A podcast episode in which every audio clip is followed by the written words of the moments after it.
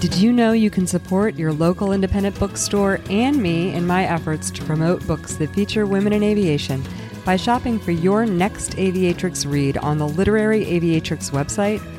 I built the website to serve as a central source to search and find books featuring women in aviation, and it was important to me to offer you the opportunity to buy from independent sellers. If the book you're interested in is available on bookshop.org, you'll find a link to purchase through my affiliate account on my website, which means I'll receive a small portion of the sale to support the content you love. Blue skies and happy reading.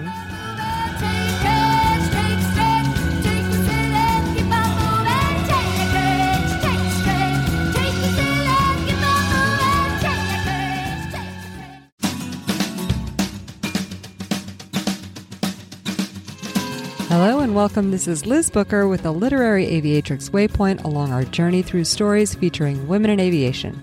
This one is from season 2, episode 3, in my interview with Casey Grant. Now, aside from being singularly focused on amplifying the voices of women in aviation, you will find that I do not discriminate on the basis of genre nor of crew position in aviation.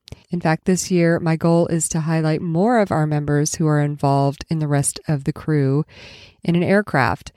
Casey is a pioneering black female flight attendant, stewardess at the time, who has written a memoir slash anthology of her experiences as an early female in the cabin in Stars in the Sky, stories of the first African American flight attendants. And in her book Stars and Beyond, stories of black heroes in aviation, she summarizes the history of many black pioneers in aviation. In this clip, we start off talking about some of the more difficult experiences that she had as a black woman in this industry, trying to just do her job and do it well.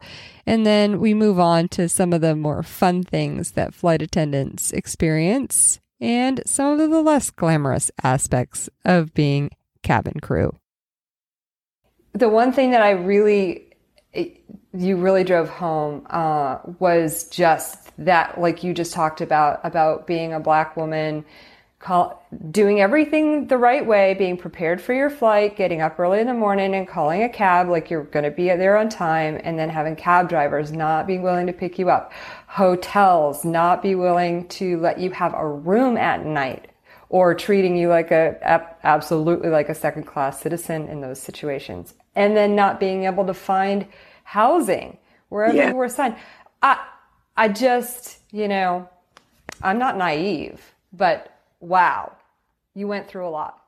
Wow, and that's the and that's the that's the uh, effect. That's the, the the wow factor of the book because you, people take things for granted and we have all forgotten, or we never even thought of it. A lot of mm-hmm. people were like, "Oh, they had no idea. I can always tell who's read my book because the comments are always the same. When you when you've read it and digested it, you come back and you say the same thing. So I know the fakers and the shakers that say, "Oh yeah, I've read it." No, you haven't, because there's, um, there's things in there that you go, "I never knew that. yeah. That happened to you," and then people apologize because you you realize the things that we had to go through that really was very unkind yeah, it's some fun stories in there too about partying in Miami and, and meeting glamorous people and all that stuff. Uh, you clearly enjoyed all that, right? You know what? If anybody, if you had five wishes in the world, one of them should be that you get to hang with a bunch of flight attendants on a personal level, have some wine, and listen to their stories because we have some fabulous stories and memories that will are just people just don't have. I mean, I have been in the presence with Jimmy Carter, President Carter, President Obama, Michelle Obama, and to be able to be able to talk to him as a one-on-one. How many people have had that as a common person? You no know, kidding. Yeah. So I am Bill Clinton, President Clinton. So I I act like I know him, you know, Bill and Hillary. but they make you feel like you are just you know on their level so it's been a wonderful life i've had a wonderful wonderful life yeah it sounds like it make, uh, makes me want to go get a job as a flight attendant if I if I hadn't been on enough aircraft to see how poorly people behave sometimes. Speaking of which, one of those stories I was laughing out loud. I know you know probably wasn't funny in the moment for you, but just just gives a little taste. Don't tell us the whole story about this lady who lost her mind. oh my goodness! Well, I, I I know the part that you laughed out loud because when I wrote it, I laughed. when, when we were, we were laughing when it was happening though, so that is something. And that one particular situation that I know is uh, we did have a passenger that we had to restrain. We were trying to restrain her, and uh, we called for a doctor medical assistance.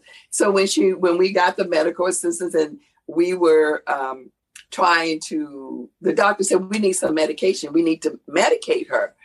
I thought we were whispering. This is in first class. But the response from everybody in first class is enough to make you always laugh. And I'm not going to give it away because at that point, I need everyone to get the book to read it because the response from first class is something that we did not expect. We even laughed. And uh, so we did. We got the medication. We were able to medicate her. And uh, that was in the 80s. And that was when I, and I was attacked on the airplane in the 80s. So these people, the flight attendants that's being attacked now, uh, it didn't happen as often as is happening now, but I was attacked and I still, my arm still goes numb because of the injury that I uh, sustained from that. Yeah.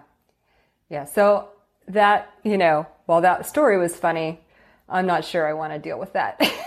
I'd love to do the travel, but without that hassle, my goodness. No, you don't want that. No one wants it. It shouldn't be. That's not the professionalism of the of the job.